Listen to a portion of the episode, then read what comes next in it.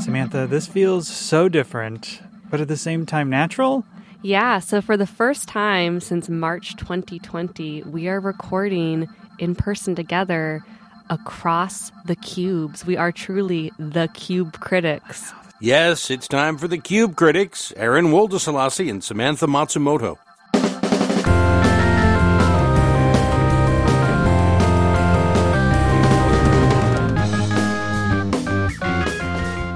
So this week I ended up watching Bros, the first gay rom-com to be released in theaters. Bros tells the story of an out podcaster slash museum curator as he tries to open an LGBTQ plus museum in New York City. This film is led by Billy Eichner from Billy on the Street, the, the, the show where he let's say, eccentrically talks to strangers from New York. So, Bros is a really lovely rom com, and it does something that you wouldn't really expect from a rom com of its kind. It differentiates the different types of love that we're that we're used to seeing in films by pointing out that gay love is different from the heteronormative love that we're used to seeing in a rom com.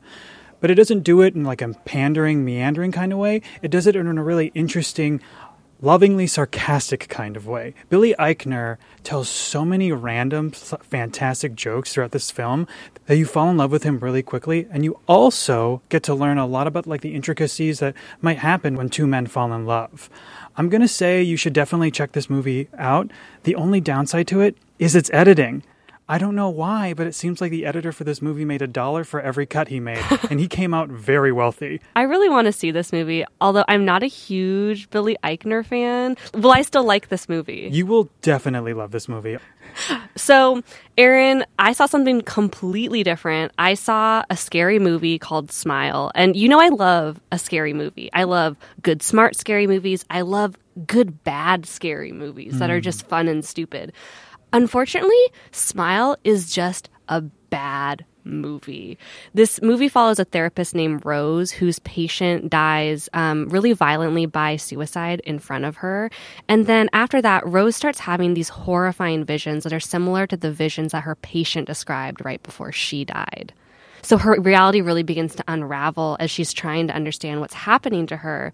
This movie has some trappings of elevated horror, like Hereditary or The Babadook, but really without any of the substance. Ultimately, this movie just has nothing to say. It plays into these tired and frankly offensive tropes about mental illness and horror movies. And to make matters worse, Aaron, the plot is bad. It doesn't make sense. The characters just do things that are unbelievable. There are some horror sequences that actually play like comedy sequences because they're just so bizarre.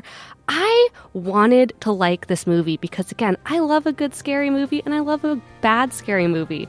But this movie is just not worth watching. If I could have, I would have walked out of the theater. So, Smile is out. Please don't see it.